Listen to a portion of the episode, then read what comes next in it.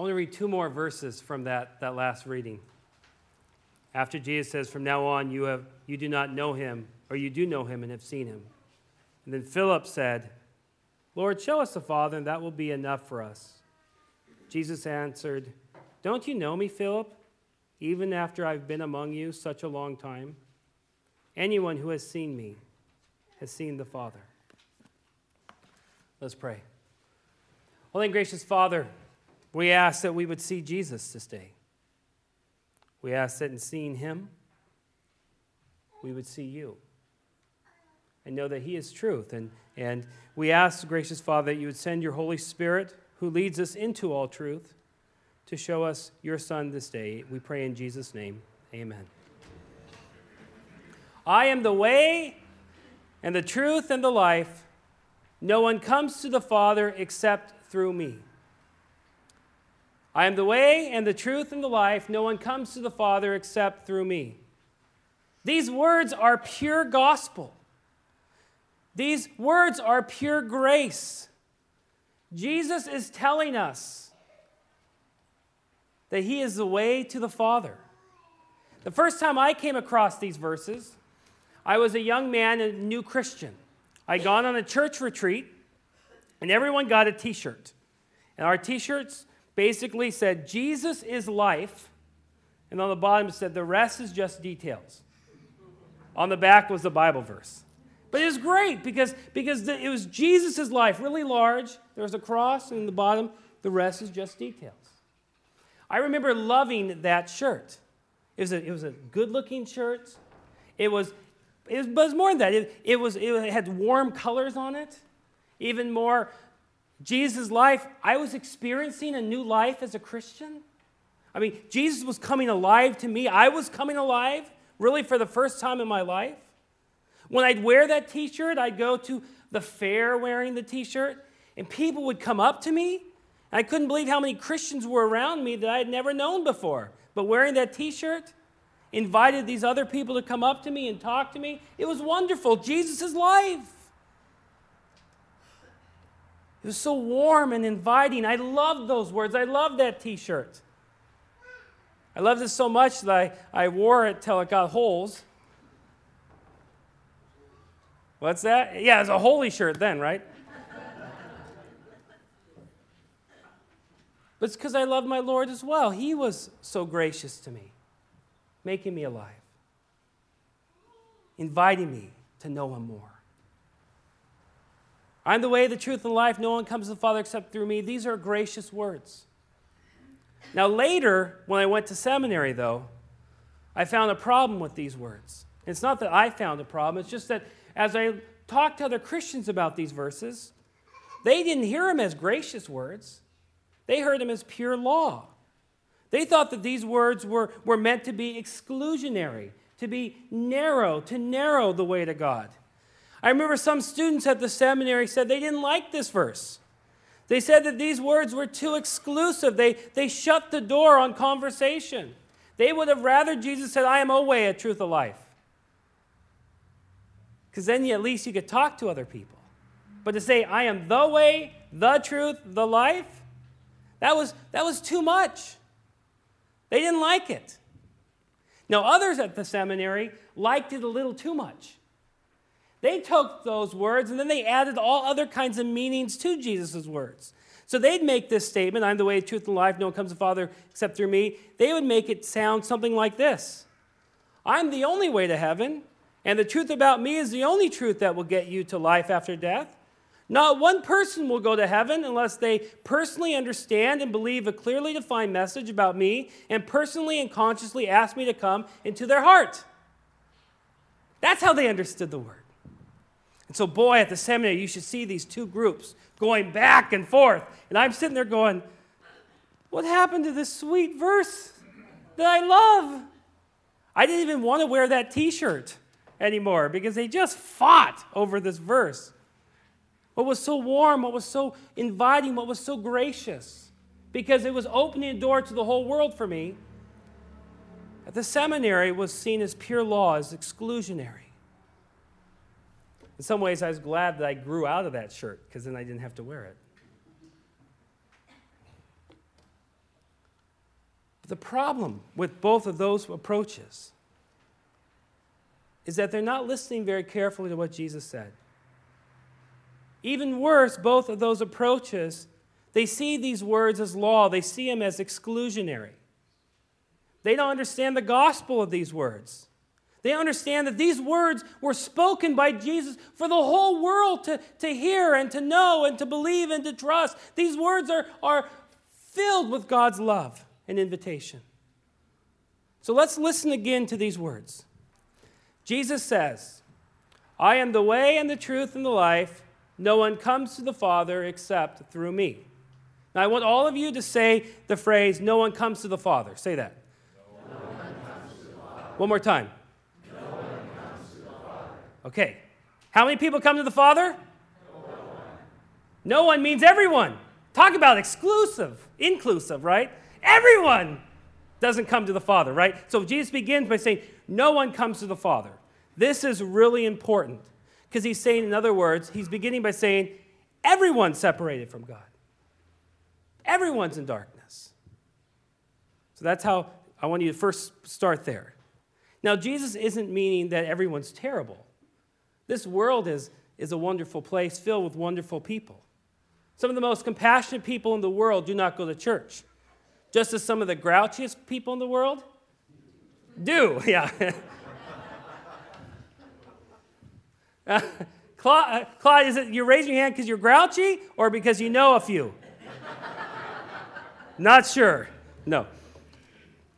So he's not saying everyone's terrible. Instead, Jesus is saying basically everyone's separated from God. It means that all of humanity, they're on a different plane than God. It means that we don't quite understand God. We don't get God. We don't know him the way that God needs to be known. John one ten says, Jesus was in the world, and the world came into being through him. Yet the world did not know him. Or John eight twenty-three, Jesus said, "You are from below. I am from above. You are of this world. I am not of this world." In other words, there's a divide, a separation. No one comes to the Father means that there's a distance there.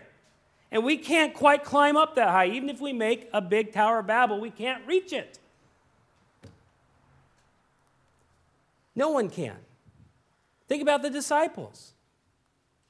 Are the disciples a wonderful example of faithfulness? Hardly, right? If you ever want to look good, compare yourself to the disciples. You look great. These are people who walked with Jesus, talked with Jesus, saw the miracles. What happened to the disciples when Jesus was about ready to get crucified? They took off. Even after Jesus said to Peter, "Peter, you're going to deny me three times." "I will never deny you three times." Peter denied him three times. The first Lutheran. No, I'm...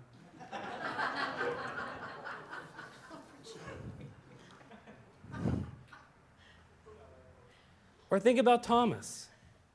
Thomas hears Jesus speak about going to the Father. And what does Thomas say? "Lord, we do not know where you're going." Or Philip. After Jesus says, "If you've seen me, you've seen the Father." What's Philip's beautiful reply here? "Jesus, show us the Father and then we'll believe." Wait, weren't you listening? Philip, I just said, if you see me, you see the Father. What's Philip's great reply, this man of faith who's walked with Jesus? "Show us the Father and we'll believe." Right? Philip doesn't get it. Thomas doesn't get it. Peter doesn't get it. They're in the upper room. Jesus is about ready to be died. It's after three years of ministry. They still don't quite understand. If they don't get it, none of us get it.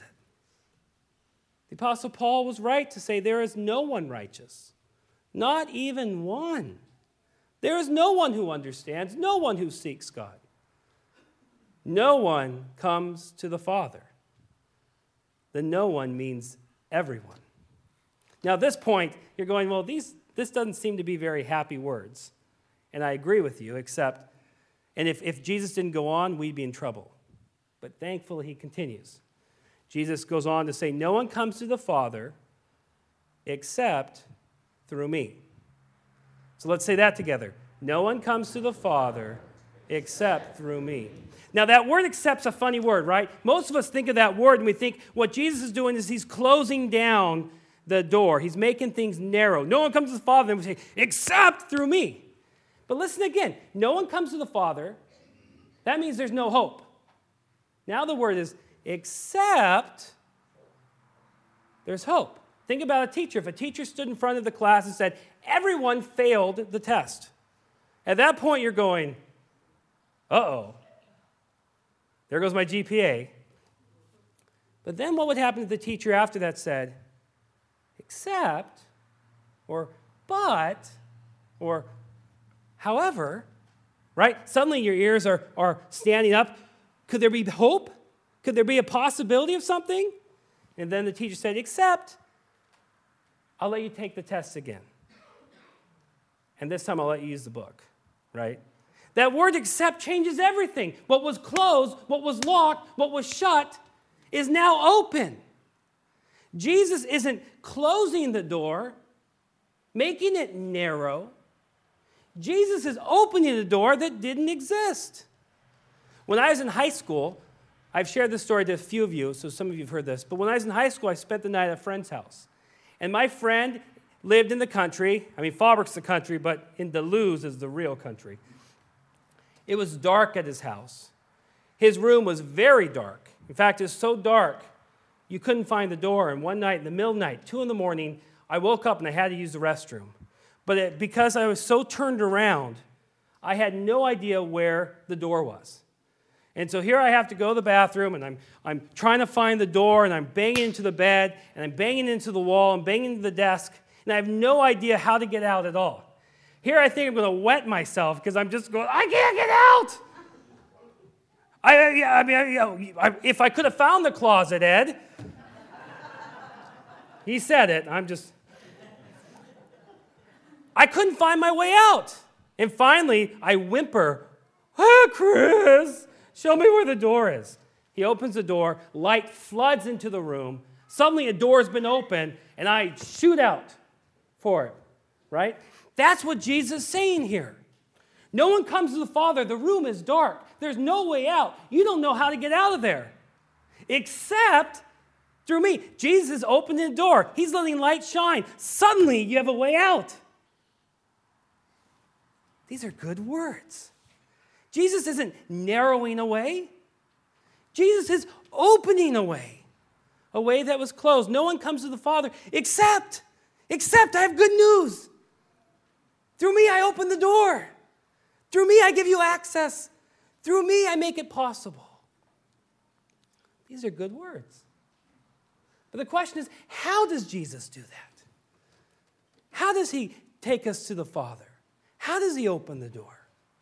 Well, let's go back to the first half of the verse now. I am the way and the truth and the life. Each phrase is important here. I am. What does that make you think of? Way back in Exodus, Moses says, God, I need to know who you are. Give us a name so the people will know who you are. Give us a name that tells us about who you are. Give us a name that we can call on. Give us a name that defines who you are, and God says, I am who I am. That's the name. You can hold on to that. That's who I am. You can call out to it. You can tell people that's my name. Well, Jesus then, is, when he's saying, I am, he's giving us a glimmer into who he is. So we know who he is. Now, in the Gospel of John, there are seven I am statements. Let's see if any of you can remember them. What are the seven I am statements? Jesus says, I am the... Well, yeah, way, truth, and life. That's number six. And it's right in front of you. What's the first one? I am the bread of life. I am the light of the world, the second one. Jackie knows. I am the resurrection and the life. And actually, I jumped too fast. That's number five. I am the gate for the sheep or the door. I am the good shepherd, lays down his life for the sheep. That's the last one. But yeah, no, that's it. I am the resurrection and the life. I'm the way, the truth, and life. And I am the vine. You are the branches. All those I am statements are glimmers into who God is. Glimmers into who Jesus is. Glimmers that we can hold on to. He's the bread of life that comes down to heaven to feed us. He's the light of the world that's meant to shine in the darkness. He's the gate so that we can enter in. He's the shepherd who lays down his life for the sheep. He is the way, truth, and life. He is the resurrection of life. He's the vine. We're the branches. So when Jesus begins by saying, I am, he's saying something about who he is. Now, who is he? Let's continue with the verse. I am the way, Jesus says. Well, the way where? The answer is to the Father. Right before he says, I'm going to the Father. Thomas says, well, how can we get there? And he's like, I'm the way. Now, if Jesus is the way to the Father, what route does he take to get us to the Father? What road does he walk so that we can go to the Father? Where is Jesus speaking? You're absolutely right. Where is Jesus at when he says these words? He's in the upper room the night before he dies. What road is Jesus going down? He's walking to the cross, to death and resurrection and ascension. When Jesus says, I'm the way to the Father, well, he must walk the road of the cross. He must die and raise from the dead. And he does that so that, so that we can go to the Father. Now, who did Jesus die for? A select few, remember, is this exclusionary? Did he die for a few people? No, what's John three sixteen? For God so loved the, the world. Sinners like you and me and your neighbor too. The ones who play their music at twelve o'clock at night, like mine did last night. In fact, on his cross, what three languages were, were written for that says this is the, the King of the Jews? Greek, Aramaic, Hebrew, and Latin. All the languages of the world. Why? Because Jesus is the way for the whole world. It's not exclusionary, it's inclusionary. He's the way for the whole world. More than that, he's also the truth. I am the truth. Right before his, his death, Jesus stands before Pilate, and Jesus says that he's going to bear witness to the truth. Pilate responds by saying, what is truth? Jesus doesn't answer. He lets his action do the talking as he walks to the cross and he dies in order to show God's love for the world. In fact, that's the truth that he is. That's the truth that God so loves the world that will set you free. Finally, Jesus says, I am the way and the truth and the life. This shouldn't surprise any of you. Jesus' whole ministry is about life. John one four, in him was life, and the life was the light of all people. John three sixteen again, for God so loved the world that he gave his only Son, that whoever believes in him shall not perish but have eternal life. Or to Martha, he said, I, I, well, he said, I came that they may have life and have it abundantly. Or I am the resurrection and the life. You guys aren't alive. I'm the resurrection and the life. Yeah. Or finally at the end of the book. But these are written so that you may come to believe that Jesus is the Messiah, the Son of God, and that through believing you may have life. In his name. His whole ministry was about life, giving life. He's the bread of life. He's the light of the world that gives life. He's the way, the truth, and the life, the resurrection and the life. His whole ministry is about life. And what's even more, as humanity is separated from God, where does he give this life? On the cross, as he stands lifted up between heaven and earth. He's lifted up into that chasm, into that divide, so that he would be the way, the truth, and the life as he draws all people. Not a few, but all people to himself. Don't you see? By saying, I'm the way, the truth, and life, Jesus is inviting, he's calling, he's pleading, he's drawing all of people to himself. He's not excluding anyone. Now we say, but I'm too much of a sinner. And Jesus says, that's okay. My disciples were sinners. I called them. But I don't get it. And Jesus says, of course you don't. My disciples didn't get it. Come, But I have my doubts. So too did Thomas. Come. But I don't feel it. But when did feelings have anything to do with it? Come. But I don't comprehend it. Jesus says, but I do. Come. I'm the way, the truth, and life.